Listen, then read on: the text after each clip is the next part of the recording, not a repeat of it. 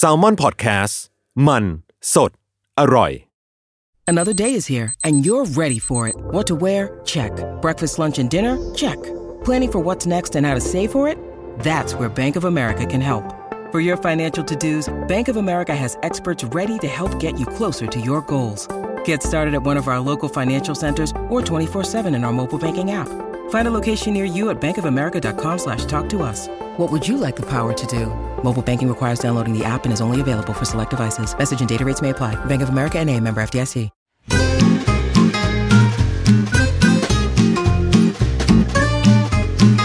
เดวันพอดแคสต์กับย้อยนภศรศิวิราช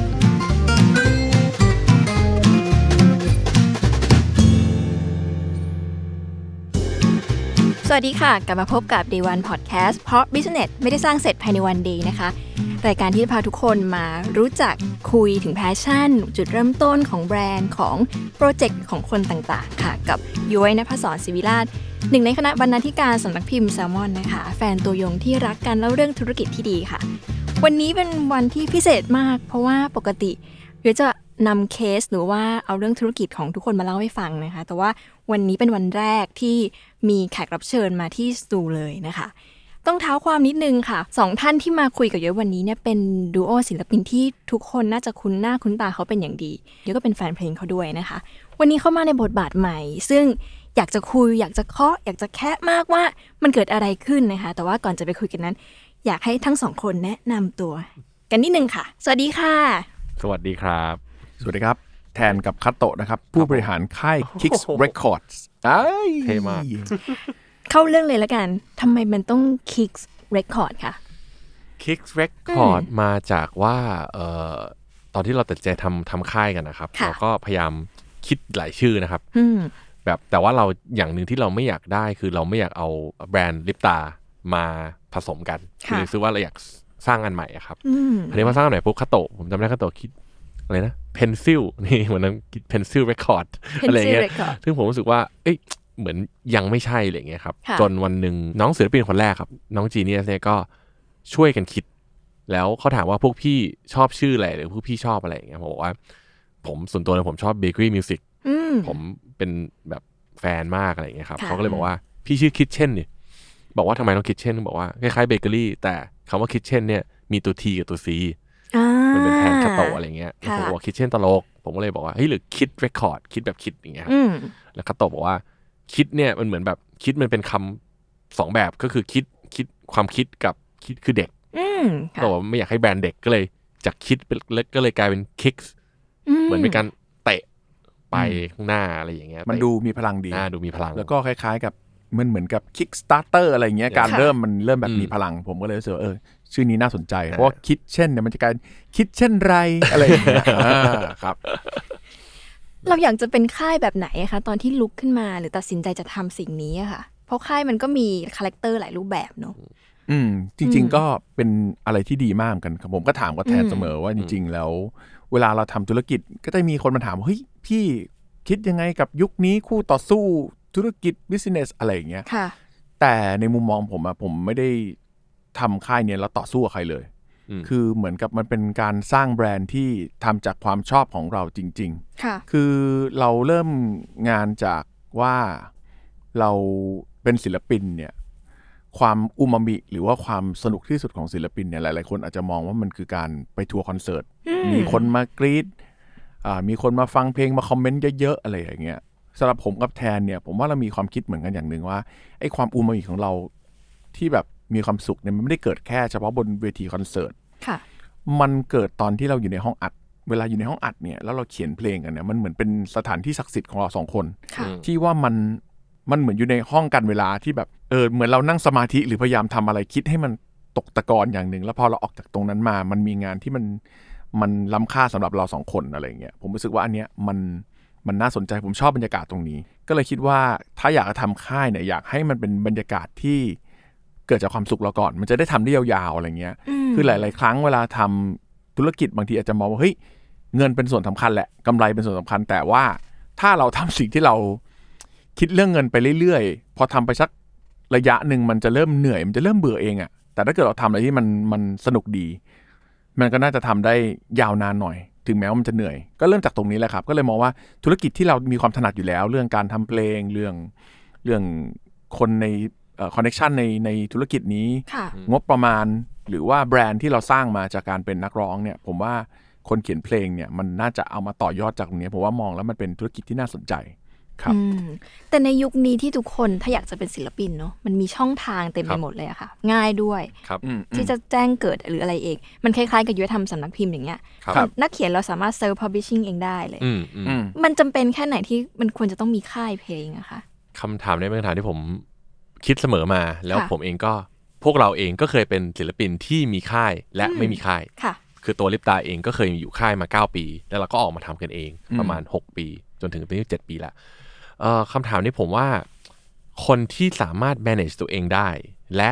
สามารถเอ่อดูแลตัวเองเนี่ยได้เนี่ย ผมว่าดีเลย แต่ค่ายมันมันเหมือนเหมือนเป็นโรงเรียนหรือเหมือนเป็นระบบอะครับ เพราะว่าผมว่าศิลปินบางคนอาจจะชอบทำเพลงเดียว ไม่อยากทำอย่างอื่น มีหน้าที่ทำทำเพลงอย่างเดียว มีหน้าที่เล่นคอนเสิร์ตอย่างเดียว แล้วใครจะเป็นคนทำอย่างอื่นให้ล่ะ อย่างเงี้ยครับ อันนี้ค่ายก็จะเข้ามาแล้ว แต่ผมอะมองส่วนส่วนตัวผมผมรู้สึกว่า ผมชอบ feeling ของการได้ bounce ไอเดียกันอืมผมชอบ feeling ของการคุยคัตโตะผมชอบ feeling ของการซูม ผมชอบ feeling ของการมีนักเขียนเพลง มาเขียนเพลงกันได้เยอะ แล้วก็ bounce ไอเดียกัน คือผมแบบเหมือนเคย สมมุติว่าเราชอบ Bakery Music มาอย่างเงี้ยเราก็รู้ว่าค่ายเนี่ยแบบรวมแบบเกจินักแต่งเพลงอะไรอย่างเงี้ยครับ แล้วเราก็รู้สึกว่าเฮ้ยเราอยากมีอะไรอย่างนั้นของเราด้วยอะผมก็รู้สึกว่าการที่มีค่ายเนี่ยข้อดีคือมีคน bounce ไอเดีย มีคน ช่วยๆกัน เพราะว่าเราเองก็อย่างที่บอกมีมีมีมีประสบการณ์มา 15 16 ปีเนี่ย ผมก็รู้สึกว่าถ้าเราอยู่ดีไปเบนเข็มไปทำอาชีพแบบอยู่ดีไปทำพับแบบทำพอดแคสต์หรือทำหนังสือสิ่งพิมพ์อะไรเงี้ยมันก็ไม่ใช่ตัวเราก็คือว่าจริงๆแล้วการทำค่ายเพลงเนี่ยถูกต้องที่สุดแล้ว แล้วก็เราเองก็มีความรู้น่าจะพอที่จะสามารถถ่ายทอดไปให้น้องๆ ที่เราอืมเลือกมาเป็นศิลปินได้อะไรอืเงี้มยครับอืมอืมช่วยลดเวลาให้กับเขานั่นแหละใช่เนาะอืมแล้วก็ผมว่าไกด์ได้อืม เยอะอืมประมาณนี้ครับ อืมมันเคยมีคำพูดนี้ค่ะว่าแบบ สมมุติถ้าเรากินชอบกินนม มันก็ไม่จำเป็นว่าเราต้องไปเป็นคนรีดนม หรือชอบกินกาแฟก็ไม่จำเป็นต้องอือฮึเปิดร้านกาแฟครัค่ะบแล้วเราศิลปินที่มีความสุขกับการทำเพลง เจอคนแล้วก็เติบโตสวยงามมีชื่อเสียงไอ้การที่ลุกขึ้นมาทำค่ายเพลงนี้มันสำคัญ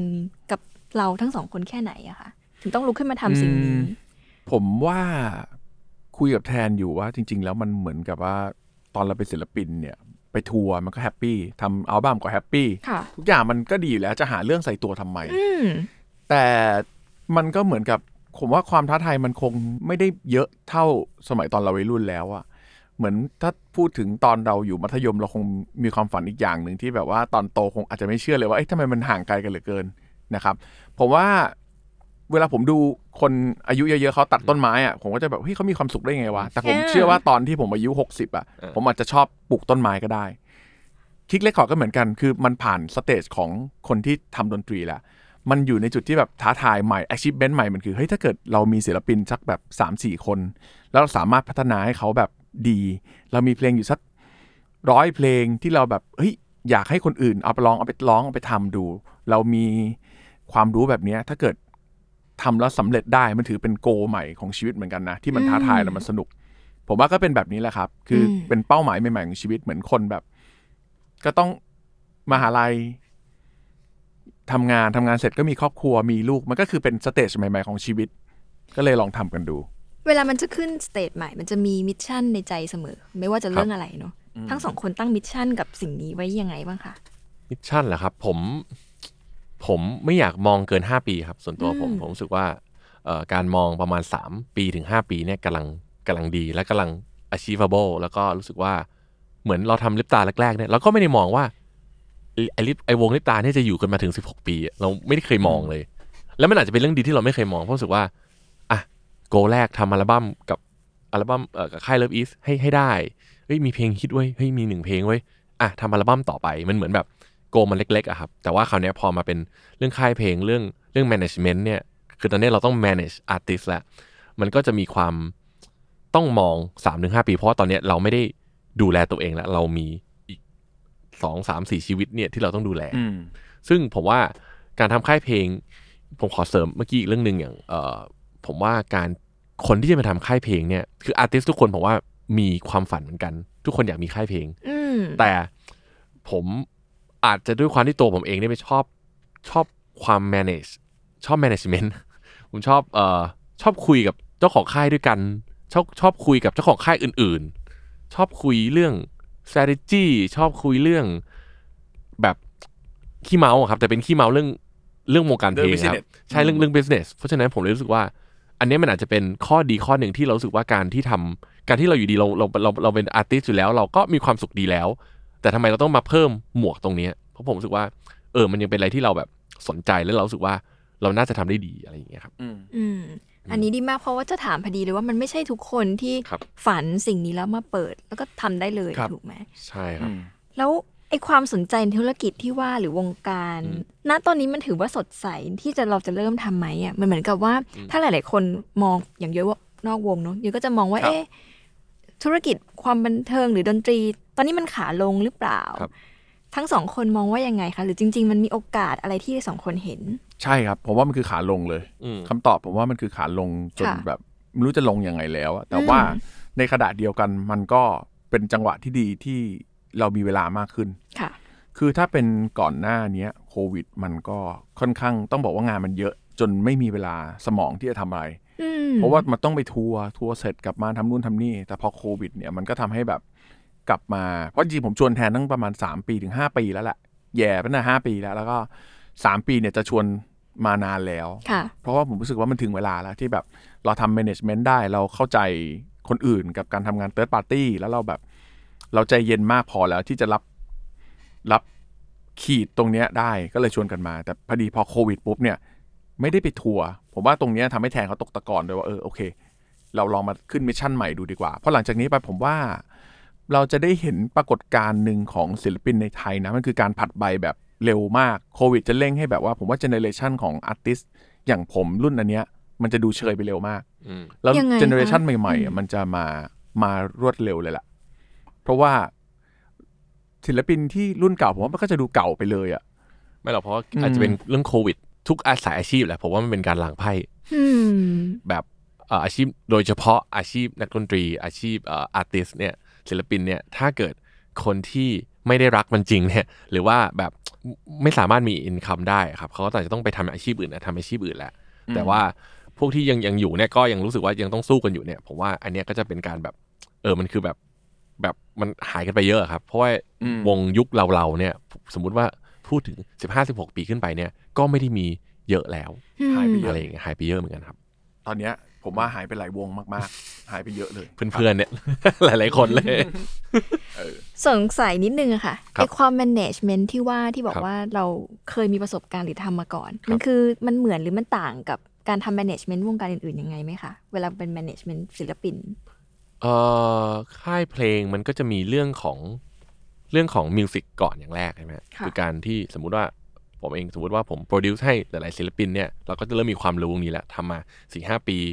เพลงออกไป success ไม่ success บ้าง success บ้างเนี่ยเราก็จะรู้แล้วเอ่อ step มันเป็นยังไง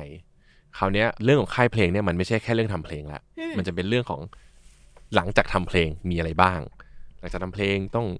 มีทำต้องมีเรื่องของเอ่อ PR marketing ต้องมีเรื่องของเอ่อ music video แล้วต้องมีเรื่องของ journey ผมว่าเรื่องเรื่องเรื่อง journey เป็นอะไรที่ที่สำคัญ เพราะว่า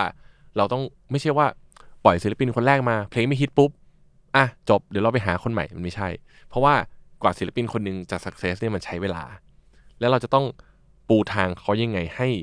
ให้รู้สึกว่า เออ ค่อย ๆ ไปนะ คือเราคือเราเราจะไม่มีการเร่งเลย แล้วเราก็รู้สึกว่า เออ ไม่เป็นไรปล่อยเพลงแรกก็ค่อยไป ค่อยๆไป เพราะเราว่าเพราะเราเชื่อว่าคนที่เราเลือกมาเนี่ยเขาจะต้อง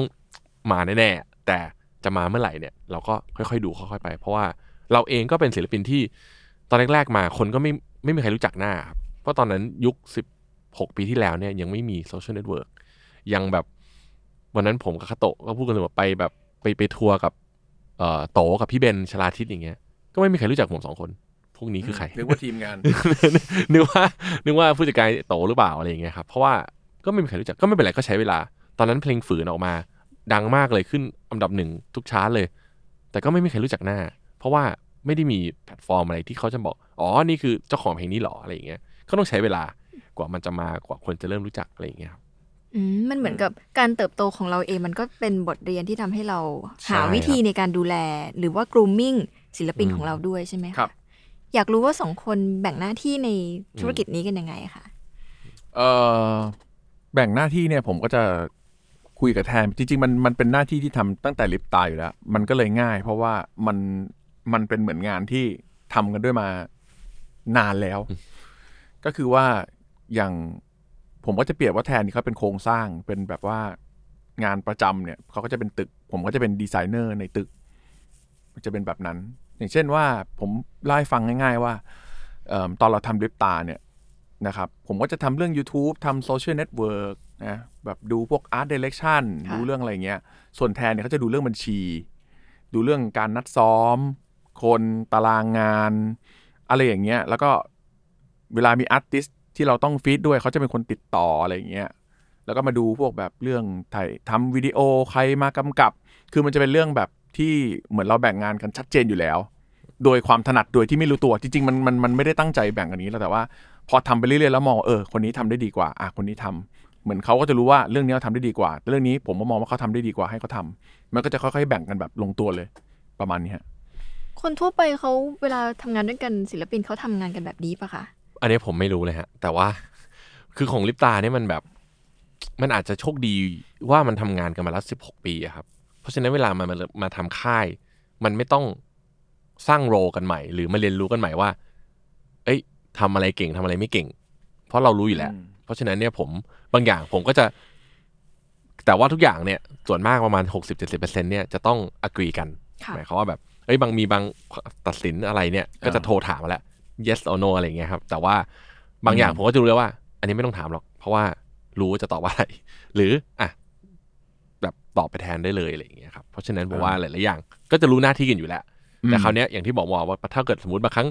ถ้างานผมเยอะหน่อยอะไรเงี้ยก็จะอะเขาโตก็จะเฮ้ยมึงเอาเอาคนมาช่วยนู่นนี่นู่นนี่อืมเพราะว่าการคุยกันเยอะเป็นสิ่งที่สำคัญกับอืมทั้งเพื่อนและกับทั้งเพื่อนร่วมงาน และคราวนี้มาเป็นบริหารค่ายอีก ก็คุยกันเยอะขึ้น คือปกติก็คุยกันเยอะอยู่แล้วคราวนี้คุยกันเยอะขึ้นอีก เพราะว่าอืมมันมีเรื่องทุกวันที่มันจะต้องแบบ ตัดสินใจอะไรอย่างเงี้ยครับอาจจะโชคดีที่เราแบบเขาเรียกว่ามันสองคนด้วยมันยังไม่เยอะ อืม ผมคิดถึงวงที่มีประมาณห้าหกคนนะ แล้วแบบแบ่งงานกันเอ้ยโอ้โห มันจะเป็นงานกลุ่มที่แบบว่า ผมว่า โอเคมันจะยากหน่อยหนึ่งเพราะว่านึกออกไหมไอคนนี้ทำไอ้นี่คือทำมันก็จะแบ่งงานกลุ่มไอ้นั่กันนไม่แล้วก็จะทำมันจะมองว่าเออบางคนทำน้อยเกินไปบางคนทำมากเกินไปด้วยแหละ ผมว่าแต่พอดีจังหวะมันก็ลงตัวประมาณนี้พอดีอืมครับ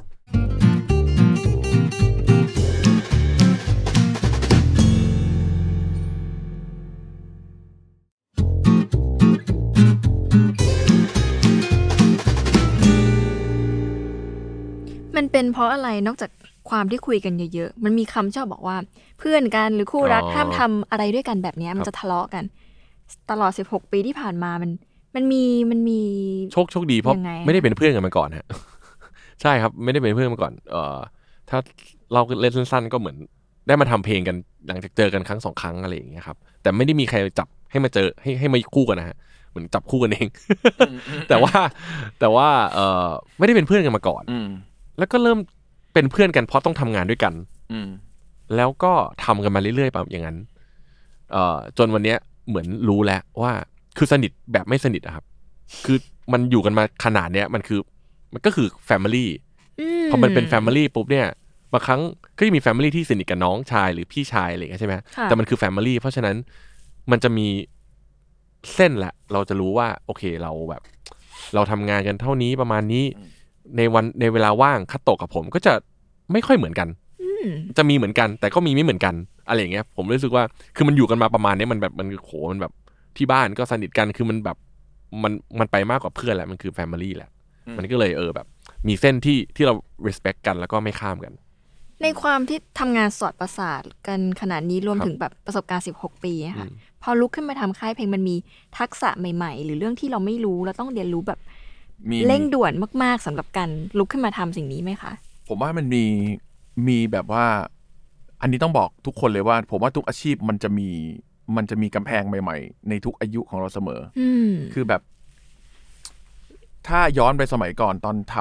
ำก็คือว่าศิลปินต้องมานั่งทำ YouTube กันเองอืมทำ Facebook กันเองอะไรอย่างเงี้ย ถ้าผมพูดถึงเดี๋ยวนี้ก็คงต้องมาทำ t ิ k t o k กันเองอืม ใช่ไหมต้องไปทำเทเล g r a m กันเอง ต้องไปทำ Reel ของ Instagram อืมศิลปินเดี๋ยวนี้ก็ต้องแบบเฮ้ยเข้าใจฟอร์แมตของการอืมทำทุกอย่าง รู้ว่าต้องทำอะไรโพสต์ต้องแบบไหน อะไรอย่างเงี้ยมันมีเรื่องที่เราต้องเรียนรู้อยู่เสมอ ซึ่งเป็นเรื่องที่เราสองคนก็เหมือนกับแบบผัดกันไปเรียนรู้ ผมก็จะแยกไปทำพวกออนไลน์ก่อนอืมแทนก็จะแยกไปทำส่วนเพลงก่อนอะไรเงี้ยแล้วก็เอาความรู้เหล่านี้มามาแชร์กันว่าเฮ้ยผมก็แบบเฮ้ย แทนไปเจอเรื่องนี้มาใหม่แทนก็จะแบบเฮ้ยผมก็ไปเจอเรื่องนี้มาใหม่มาแชร์กันว่า อะไรที่เราจะไปทดลองในแต่ละโปรเจกต์แล้วก็เก็บเอาไว้ ส่วนที่ดีก็เก็บเอาไว้ ไม่ดีก็ก็ยังกล้าทดลองนะ แต่ว่าบางอันก็จะไม่ทำซ้ำประมาณนี้ฮะซึ่งอาจจะมีความโชคดีอย่างหนึ่งคือผมอะทำงานกับค่ายเพลงหลายค่ายครับด้วยค่ะความที่เราไป produce ด้วยแล้วก็เราเองก็เป็นเขาเรียกว่าเป็นเอ่อที่ปรึกษาให้กับค่ายเพลง คือปัจจุบันก็ยังเป็นที่ปรึกษาอยู่ยังยังเป็น music director อยู่เงี้ยมันก็เลยได้ได้แบบได้รู้เรื่องเยอะ แล้วก็ได้คุยมาเยอะ แล้วก็บางอย่างเราก็จะมาแบบมาอัดแอปแล้วเราบางอย่างเราก็จะมาเฮ้ยโอเคเว้ยเดี๋ยวนี้เขาทำกันอย่างนี้เว้ยโตะเราต้องหนึ่งสองสามสี่นะอะไรอย่างเงี้ยเพราะด้วยความที่เราทำเพลงมาสิบหกปีก็จริงแต่เราคือมือใหม่ของการทำค่ายอืมเพราะฉะนั้นสิ่งที่เราไปเก็บเกี่ยวสะสมมาอ๋อค่ายนี้ก็ทำสัญญาแบบนี้ค่ายนั้นก็ทำสัญญาแบบนั้นอันเนี้ยแหละอืมสิ่งมันมันเป็นสิ่งที่เรามา copy and development ของเราเองอะไรอย่างเงี้ยครับ ไอ้ในความ copy and development ครับนะคะ มันสรุปเป็นข้อๆได้ไหมคะว่า ช่วงแรกๆสองถึงสามข้อแรกที่ลุกขึ้นมาทำในวันแรกที่ตัดสินใจอือะค่ะมสิ่งนี้มันคืออะไรบ้าง ที่คนอื่นเขาไม่ทำกันแต่เราทำเออผมอธิบายอย่างหนึ่งว่ามันจะมีเรื่องของการอืมมีบ้างที่เราจะมองคู่แข่ง และเรากลับมามองตัวเองอะไรเงี้ยทุกครั้งที่คือในตลาดมันจะมีการเปรียบเสมอ แต่ว่า สิ่งที่ผมก็จะคุยกับแทนเสมอกันว่าคือ เมื่อไหร่ที่เราต้องไปแข่งกับใครจำเอาไว้ว่าเราก็ทำอะไรที่มันไม่เหมือนกันละกันจะไม่ต้องแข่งกันคือเราสองคนไม่ชอบแข่งขันอืมคือเราสองคนเป็นคนแบบไม่ชอบแข่งขันแต่ไหนแต่ไร แต่ถ้าเกิดจะทำก็คิดว่าอะไรที่เขาทำก็ไม่ต้องทำเหมือนเขาอะอืมทำแบบของเราแล้วกัน แล้วก็เราพยายามดูให้แต่ละโปรเจกต์มันมีความเป็นเราอยู่ สมมุติว่ามีค่ายที่เคร่งขรึม มีค่ายที่ จริงจัง อืม แล้วก็ขอเป็นค่ายที่มันเบาๆลงอะไรเงี้ย แล้วก็ให้มันมีความเป็นเหมือนกับเวลาเราฟังเพลงหรืออะไรเงี้ย ผมว่าเหมือนกับที่เราชอบเบเกอรี่มิวสิกอะเนาะ มันก็กลายมาช่วงแรกๆลิปตา มันจะคล้ายๆกับเบเกอรี่มิวสิกแต่พอมันผ่านเวลาไป มันก็กลายเป็นลิปตาอยู่ดี อืม ทุกวันนี้ลิปตาก็ห่างจากความเป็นเบเกอรี่มิวสิกมาไกลมาก หรือแม้กระทั่งอย่างเพลงแรกที่เราปล่อยไปอะครับ ผมอะไม่ได้คิดอะไรเลย คือผมอะทำเพลงหรือว่าน้อง น้องน้องจีเนียสคือศิลปินเบอร์แรกเนี่ยน้องเขาเขียนเพลงมาแล้วก็ผมผมก็เลือกเพลงนี้เป็นเพลงแรกกัน โดยโดยที่เขาเป็นคนเขียนเพลงด้วยนะครับ แล้วก็ค่ะเราก็ค่อยๆทำดนตรีไปร้องไปจบปุ๊บผมจำได้ว่าวันแรกที่เราปล่อยทีเซอร์เนี่ย เราตัดเสียงน้องเขาอย่างเดียว อืมแล้วก็มีคนคอมเมนต์ว่า เสียงเหมือนคาโตะเลยแล้วผมก็แบบวิธีการร้องเหมือนเหมือนเสียงคาโตะมากเลย แล้วผมก็บอกเฮ้ยแต่เราไม่ได้คิดคือตอนที่ทำเพลงกันไม่ได้ไม่ได้คิดกันเรื่องว่าเพลงมันเหมือนลิปตาครับแต่เราแค่รู้สึกว่า ใช้รสนิยมของการเลือกเพลงว่าจะเอาขอเพลงอะไรเพลงแรกหรือเพลงอะไรปล่อยดีเนี่ย เราใช้ว่าเออ เราชอบเพลงไหนอะไรอย่างเงี้ยครับแต่เดี๋ยววันหนึ่งน้องก็จะมี signature ของเขาเองใช่อืมซึ่งจริงๆน้องก็อาจจะไม่ได้ไม่ได้ไม่ได้ก๊อปปี้เลยหรอกแต่แค่ว่า เออมันเหมือนแบบ มันอาจจะซึมซับหรืออาจจะเป็นด้วยความที่เราอะเป็นคนดูแลโปรเจกต์นี้กันอะไรอย่างเงี้ยมันก็เลยแบบเออ ก็เลยเหมือนซึมซับคนก็เลยบอกว่าเออ มีกลิ่นอายลิปตาอยู่นะครับเพลงนี้อะไรอย่างเงี้ยซึ่งก็อืมอาจจะเป็นเรื่องดีครับ มันระวังมันคล้ายๆกันกดสูตรหรือเปล่าคะเหมือนกับว่าเรารู้แล้วแหละว่าเพลงแนวๆเนี้ยหรือแบบรสนิยมโอ้ที่เราไม่เลยชคอรับบไม่เป็นผมการว่ากดการสูตรทำค่ายเพลงเนี้ยหรือการทำเพลงเนี้ยค่ะไม่มีไม่มีการกดสูตรแน่นอน เพราะว่าไม่งั้นพวกผมก็จะไม่ต้องทำค่ายเพลงพวกทำเพลงฮิตตัวเองแค่ปีละครั้งเนี่ยพวกผมก็สบายแล้วไม่ต้องทำอะไรฮิตแล้วเพราะฉะนั้นการการการทำเพลงมันเหมือนการทำศิลปะครับ มันคือการเอ่อรสนิยมมันคือเทสมันคือ มันคือความชอบ เพราะฉะนั้นเนี่ยเรื่องกลกฎสูตรหรือเรื่องที่เราจะรู้ว่าอะไรมันดีอย่างเงี้ยบางครั้งเราไม่รู้หรอกครับ แต่เราก็ด้วยประสบการณ์เราก็พอจะเชฟไปได้ แต่ถามว่ารู้เลยหรือเปล่าเนี่ยไม่มีทางเรียกว่าทำให้มันทำให้มันฮิตทุกครั้งไม่ได้ไม่ได้ไม่ได้แต่ว่าเราพอเดาๆด้วยว่าเอ้ยเราลองซอยนี้ดูเว้ยอาจจะได้เว้ยเราลองไม่ได้เราถอยรถกลับมาเราไปอีกซอยนึงอืมเออ ผมว่ามันเป็นอย่างนั้นมากกว่าอืมนะเพราะว่าศิลปะนี่ก็แปลกนะอืมบางทีทำเหมือนเดิมอืม ไม่ได้ คนก็เอ๊ะเราจะฟังเหมือนเดิมทำไม อีกวันหนึ่งพอทำใหม่ ทำไม่ทำไม่เหมือนเดิม ทำอยากฟังทำใหม่เหมือนเดิม ก็อยากฟังเหมือนเดิม มันเป็นเรื่องรสนิยมอะผมว่ามันมันมันเป็นวงการที่ต้องการสีสันใหม่ ๆ แต่ก็อย่าใหม่จนเกินไปเออคืออะไรอย่างเงี้ยมันมันเป็นเสน่ห์เหมือนกันนะอืมครับครับ อืมในความเป็นธุรกิจเลยค่ะ มันมีเรื่องต้นทุนที่คนทั่วไปไม่ค่อยรู้อะค่ะ ครับ หรือว่ามันมี การจัดลำดับความสำคัญ priority ของการทำธุรกิจนั้นๆอะครับ ธุรกิจค่ายเพลงเป็นเหมือนกันไหมคะ เรามีการจัดลำดับไหมว่า อะไรคือ priority ของเราในตอนนี้ อย่างเช่นบางบริบางเอ่อแบรนด์ก็จะเป็นเรื่อง product ของเรานี่เป็นเรื่องคนศิลปินหรือเป็นเรื่องไหน การจัดการหรือเป็นเรื่ผอมงอะไร ผมคาโตะน่าจะตอบเหมือนกันก็คือเรื่องอาร์ติสและเรื่องเพลงผมว่าอันนี้เป็นหลักที่สุดค่ะ นะครับเพราะว่าเราเรากำลังเราก็คล้ายเราเราเป็นค่ายเพลงนั่นแหละ ค่ายเพลงมันก็ต้อง ดูแลเรื่องเพลงให้หนัก แล้วเราก็จะเคี่ยวเรื่องเพลงมากนะครับเอ่อศิลปินที่เราทำงานอยู่โชคดีมากเลยที่สองคนแรกเนี่ยดันเป็นซองไรเตอร์ด้วย ดันดันเป็นคนเขียนเพลงเอง แต่เขาก็จะเป็นเป็นฉายาครับคือ G Genius ร้อยเดโมก็คือตั้งแต่วันแรกที่เจอกันเนี่ยจีก็จะส่งเพลงให้ผมฟังกับคาโตะทุกวันครับ ส่งเพลงใหม่ส่งเพลงใหม่มาส่งเพลงใหม่มา ซึ่งผมอะ กลับไปมองก็คือเหมือนคล้ายๆเราช่วงแรกๆที่เราแบบบ้าเขียนเพลงกันมากเราเขียนเพลงทุกวันเหมือนพี่บอยก็บอกให้เราเขียนเพลงทุกวัน ซึ่งมันเป็นการที่เราจะต้องเคี่ยวเพลงครับเพราะว่าไม่ใช่ว่าทุกเพลงมันจะเป็นเพลงที่ดีหรือเพลงที่ฮิตหลังที่บอกเราก็ต้องเลือกเพลงที่ดีที่สุดแล้วก็ผมรู้สึกว่าสิ่งที่สำคัญที่สุดของค่ายเพลงที่ผมกับคาโตกำลังทำอยู่คือพยายามเลือกเพลงและและเคี่ยวกับมันให้มากที่สุด อืม ต้นทุนผมว่าที่สูงที่สุด ถ้ามองในมุมของคำถามแบบที่ถามมาเนี่ย ต้นทุนคือเวลา เพราะว่าถ้าเรามองในเราเราบรกแบบเป็นค่าใช้จ่ายเป็นตัวเงินเนี่ย มันจะกลายเป็นพวกค่า MV ค่าทำภาพอะไรเงี้คืยอค่ามันจะสูงเอาซอสอืมมันจะเป็นค่าเอาซอร์สที่สูง แต่ในความเป็นจริงอะผมว่าที่แพงที่สุดก็คือเวลาและความคิด เพราะว่ากว่าจะได้เพลงหนึ่งเนี่ยมันใช้เวลาเยอะ แล้วก็แก้กันเยอะมากๆ ซึ่งตรงเนี้ยยอมรับเลยว่าหลายๆคนไม่ค่อยให้ความสำคัญกับเวลาอืมพอ เพลงที่ดีเราก็มองอย่างที่แทนบอกว่ามันคือการเคี่ยวเคี่ยวก็คืออะไรฮะ แบบซุปหม้อหนึ่งอะเคี่ยวมาเหลือถ้วยแค่นิดเดียวแล้วใช้เวลาใช่ไหมฮะ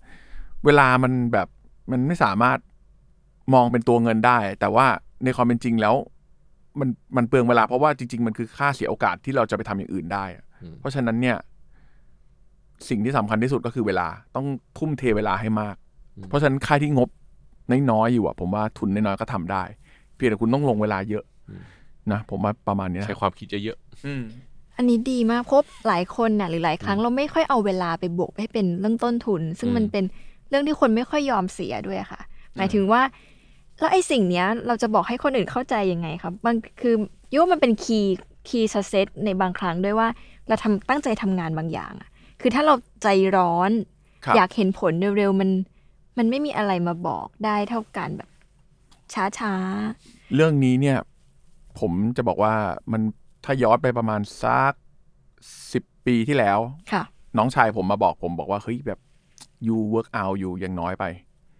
ตอนนั้นผมแบบร้องเพลงอยู่ก็แบบชิวๆแล้วก็ยังไม่ได้แบบอะไรอย่างเงี้ยโค้ดก็บอกว่า เนี่ย อยากเห็นยูทำ work out เยอะกว่านี้ เพราะว่าแม่งมีความสามารถนะ แต่ว่า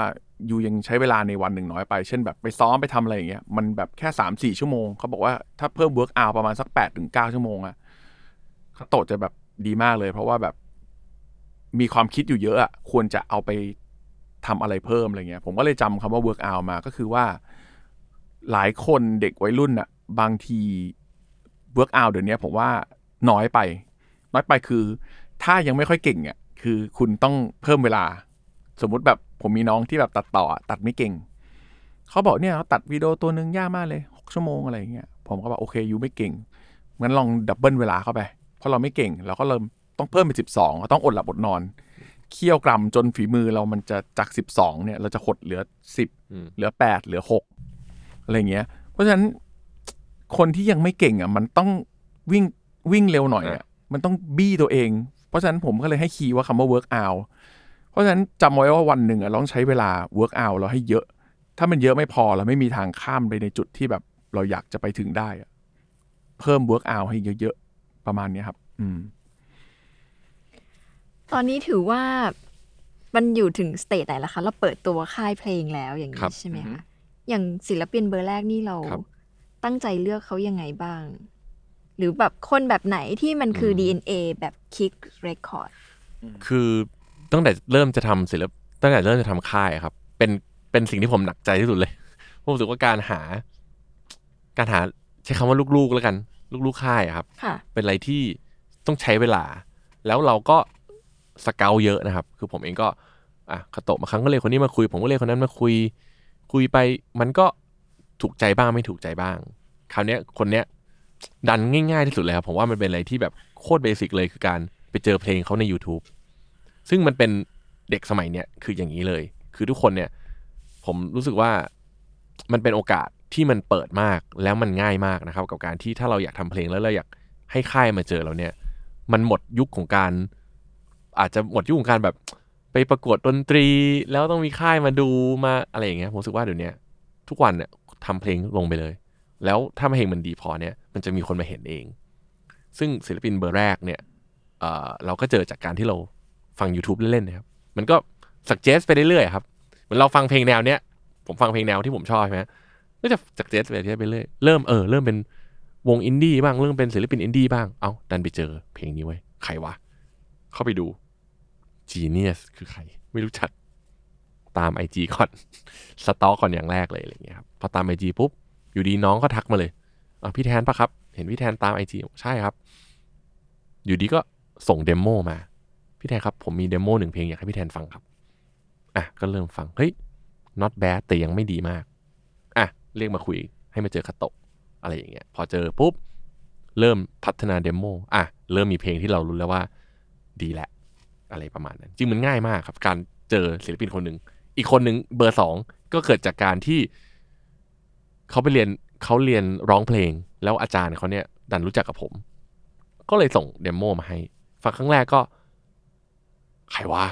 เพลงโคตรดีเลยอะไรอย่างเงี้ย ก็แค่นั้นเองคือมันมันเหมือนการที่แต่ถ้าเกิดเขาไม่เริ่มทำเพลงก่อนเขาไม่เริ่มอะไรเงี้ยมันจะไม่มีทางวนมาเจอกันได้อะไรอย่างเงี้ยครับอืมอืมประมาณนั้นในการทำค่ายเพลงครั้งเนี้ยค่ะก็มีครั้งเดียวนะครั้งครั้งเดียวครับครับเหมือนแต่งงานอะไรอย่างเงี้ยนะแต่งงานครั้งหน้าจะเป็นไงครับอะไรอย่างเงี้ยเออทั้งสองคนคาดหวังอะไรจากคนฟังไหมคะเราคาดหวังอะไรเหรอครับเราคาดหวังอะไรจากคนฟังคงไม่ได้คาดหวังอะไรมาก คาดหวังจากตัวเองมากกว่าว่าอืม ว่าคงอยากให้อยากให้การทำงานเนี่ยมันมันยังเป็นไปได้ด้วยดีเหมือนเราทำลิปตาคือ อยากให้มีงานออกมาที่สม่ำเสมออะไรเงี้ยคือต้องบอกว่าเราสองคนเป็นคนที่แบบเออฟิตอะเวลาเราทำงานแล้วเนี่ย คนอื่นตามเราไม่ค่อยทันตรงที่ว่าเราไม่ได้เก่งนะ แต่หมายความว่าเราเราถึกอะระหว่างที่แบบคนอื่นเขา ปล่อยไปแล้วแบบปีละสามสี่เพลงเราอาจจะปล่อยไปแล้วปีละสิบกว่าเพลงอะไรเงี้ยนั่นคือคาแรคเตอร์ของเราคือเรามีลูกบ้าแบบว่าทำเยอะแล้วก็มีเพลงในสต็อกเยอะอะไรอย่างเงี้ยคาดหวังว่าคงไม่ไม่หมดไฟกับตัวเองมากกว่า อยากให้แบบเป็นประมาณแบบนี้ไปเรื่อยๆ เพราะคนฟังเนี่ยเลยเราชอบความตรงไปตรงมาของเขาอยู่แล้ว ถ้าเขาชอบเพลงเราก็ดีไม่ชอบก็ไม่เป็นไร เพราะมันจะได้เป็นการเรียนรู้ว่าโอเค อันนี้มันยังไม่ดีนะ แล้วอะไรที่เราพลาดไป เราควรจะไปศึกษาต่อ ขอให้เขาตรงไปตรงมากับเราอย่างเงี้ยโอเคละอืม พี่แทนล่ะคะคาดหวังอะไรล่ะครับ ก็จริงๆคาโตะพูดอันนึงก็ถูกคือ คาดหวังว่าตัวเองอย่าหมด passion เพราะว่าผมว่าการที่เรากลับมาเรื่อง work out ในการที่เราอยู่กับมันวันละหกถึงแปดชั่วโมงเนี่ย ถ้าเราไม่อินนะครับมันยากมากนะครับ เหนื่อย เหนื่อย เพราะฉะนั้นเนี่ยผมว่าเด็กๆ สมัยเนี้ยไม่ว่าคุณจะทำอะไร ไม่ว่าจะเป็นอาชีพอะไรก็ตามแต่เนี่ย ขอให้มี passion แล้วขอให้เก่งจริงอะทำอะไรได้หมดเลย ผมอะรู้สึกว่าถ้าวันหนึ่งผม ผมมีลูกหรือผมอะไรอย่างเงี้ยถ้าเกิดเขาชอบอะไรอะแม้ว่าแม้มันจะเป็นเรื่องอะไรที่มันแบบ อาจจะดูแบบโคตรไม่มีอะไรเลยอะแต่ถ้าเกิดเก่งจริง ๆอะคือผมรู้สึกว่ามันมันสามารถเป็นอาชีพได้เลย เพราะว่าเราก็มองกลับไปตัวเอง เมื่อตอนอายุสิบสี่สิบห้าที่เริ่มเขียนเพลงแบบงูปลาปาเนี่ย ถ้าคุณแม่มาบังคับให้ผมเหมือนไปเรียนอย่างอื่นน่ะผมก็อาจจะ ก็อาจจะไม่ได้มานั่งตรงนี้แล้วอะครับ แต่ว่าเออ คุณแม่ก็ ก็อาจจะเป็นคนคือผมอาจจะโชคดีที่ที่มีคุณแม่ที่ที่ตามใจให้เรียนทำเพลงตั้งแต่เด็กอะไรอย่างเงี้ยครับอืมก็อันนั้นถือว่าโชคดีแม่ support ใช่อะเป็นเป็นคือแม่คุณแม่ support มากเลยคุณแม่จะรู้ว่าเออมึงทำอย่างอื่นไม่รอดแล้วทำนี้เหอะอะไรอย่างเงี้ยครับผมรู้สึกว่าอืมเออความคาดหวังคือตัวเองอย่าอย่าหมดไฟอย่าหมด passion ยังถ้าเจอปัญหาก็ให้รู้สึกสนุกกับการแก้แก้แก้ปัญหา อืมอะไรประมาณนั้นอืมมีเรื่องหนึ่งที่ลืมถามไป เยอะอยากรู้เป็นเป็นการส่วนตัวค่ะ เวลาทำเรื่องธุรกิจมันต้องมีรายได้เข้ามาเนอะครับในยุคนี้ที่มันดูมันจะมีการจ้างงานน้อยลงครับการออกโชว์ออกทัวร์ออกอืมคอนเสิร์ตน้อยลง ค่ายเพลงนี้มันได้รีเทิร์นกลับมาจากไหนเหรอคะอืมเอาเท่าจริงๆแล้วที่เล่าได้ก็ได้ได้ครัค่ะบจริง ๆ แล้วต้องบอกว่ามันเป็นยุคที่แย่มากๆเลยด้วยล่ะครับอืมที่จริง ๆ แล้วผมว่าถ้าไม่ควรทำธุรกิจค่ายเพลงเลย แต่ว่า เราก็เห็นโอกาสบางอย่างเหมือนกัน คือผมไม่ได้มองในปีเนี้ยผมบอกแทนว่าเอิ่มอย่าไปมองปีนี้มองสักสิบปีข้างหน้าค่ะที่ผมมองว่าเอิ่มเรื่องของกฎหมายลิขสิทธิ์มันน่าจะดีขึ้นเรื่อยค่ะๆตรงนั้นเนี่ยเหมือนเหมือนเราทำเพื่อประมาณ5้าถึงสิปีข้างหน้าอืมก็บอกแทนว่าเออทำทุกวันนี้อาจจะขาดทุนบ้างทำอะไรบ้าง แต่อย่างน้อยเนี่ยเอมขออย่างหนึ่งคือมีสเปซการทำงานที่มันดี คือถ้าจากนี้ไปเนี่ย อาจจะต้องคิดเรื่องเงินน้อยหน่อย เนื่องจากว่ามันมันไม่ได้อยู่ในจุดที่ดีอะแต่ตอนเนี้ยต้องยอมรับว่าลิปตามันถึงในจุดที่ก็ยังไม่ได้ลำบากเรื่องสตังค์มากขนาดนั้นเราทัวร์กันมานาน แล้วก็ไม่ได้อืมไม่ได้แบบทำอะไรกันเยอะ เพราะฉะนั้นก็มีเงินออมก้อนหนึ่งที่แบบอยากจะลองทำในสิ่งที่ชอบ ค่ะ แล้วก็ถามว่าไอ้กำไรของเราสองคนเนี่ยอันแรกที่ผมอยากได้เลยคือ ความสุขในการที่ได้เขียนเพลง คือไม่ได้หมายถึงว่าเงินไม่สำคัญนะ อย่าขาดทุนเยอะก็พออม ให้มันแบบพออยู่ไหวอะแล้วก็มีสเปซของการทำงานที่ดี ซึ่งผมเชื่อว่าเมื่อความสุขมันมาแล้วไอไอบรรยากาศการทำงานที่ดีมาในห้าปีข้างหน้าสิบปีหน้านาน่าสนใจ ครับจริง ๆแล้วประมาณ 10 ปีให้หลังเนี่ยแหละครับ เรื่องลิขสิทธิ์เพลงเรื่องการเก็บลิขสิทธิ์มันเป็นเรื่องที่ค่อนข้างใหม่สำหรับเอ่อวงการเพลงไทย แต่มันเริ่มดีขึ้นเรื่อยๆ ทุก ๆ ปีนะครับ เพราะว่าถามว่า แล้วค่ายเพลงถ้าไม่เล่นคอนเสิร์ตไม่ได้แล้วจะตังมาจากไหน จริงๆมันมีหลายประตูมากนะครับ ทั้งเรื่องสตรีมมิ่งทั้งเรื่อง YouTube ทั้งเรื่องจัดเก็บลิขสิทธิ์ต่างๆ คือทุกครั้งที่ทุกคนก็คงพอจะรู้ว่า ทุกครั้งที่เอ่อเราฟังเพลงใน YouTube อะเพลงมันก็จะเป็นรายได้ ถึงแม้ไม่เยอะ แต่มันก็เป็นรายได้ เพราะฉะนั้นจริงๆแล้วผมว่าการ support ศิลปินสมัยเนี้ยถ้าเราอยากจะโชว์พลัง support เนี่ยมัน ไม่ได้ยากเลย มันไม่ได้เสียตังค์สักบาทเลย คือบางครั้งแค่เขาปล่อยเพลงใหม่เราแค่แชร์ ให้เพื่อนเราฟัง เราแค่เปิดเออฟังอะไรอย่างเงี้ยคือแค่นั้นอะมันเป็นการเลยที่ support ที่มันง่ายแล้วและดีมากฉะนั้นผมจะบอกเสมอทุกคนว่าช่วยแชร์ด้วยนะครับ แต่ก็ยังย้ำว่าถ้าเห็นตัวเลขก็จะตกใจ เพราะมันใช่ก็ยัรับไม่ได้ดีใช่ครับจริงๆแต่ก็คาดหวังเอาไว้ว่าประมาณสักห้าถึงสิปีข้างหน้า ผมคิดว่ามันน่าจะดีกว่านี้เลยใช่แล้วก็เราก็เหมือนวอร์มไปก่อนอะไรเงี้ยครับ สู้ๆค่ะ ครับผม แล้วนี่ก็คือ day one ของ Kicks Record นะคะ ในการที่ลุกขึ้นมาทำค่ายเพลงในช่วงเวลานี้ที่เขาทั้งสองคนนั้น เริ่มจากการทำในสิ่งที่ไม่เหมือนใคร แล้วไม่จะเป็นต้องไปแข่งขัน แล้วก็เพียงแค่ลุกขึ้นมาทำสิ่งใหม่นะคะสองคือเรื่องที่การแบ่งงานกันทำตามความถนัด คนหนึงถนัดสิ่งนี้คนหนึงถนัดสิ่งนั้นเพื่อให้การทำงานมันสอดประสาน มีปัญหาน้อยที่สุดก็มีการต้องมีการสื่อสารกันเนาะ เรื่องที่ 3 คือเรื่องต้นทุนเวลาหลาย ๆ ธุรกิจนะคะไม่ค่อยให้ความสำคัญกับเวลา หรือว่าบวกสิ่งนี้เป็นต้นทุนมากนักนะคะ เรามักจะอยากได้ผลตอบรับหรือผลตอบแทนเร็ว ๆ นะคะ บางเรื่องมันต้องใช้เวลาในการเคี่ยวกรำในการเอ่อเข้าใจในสิ่งที่เรากำลังสร้างว่า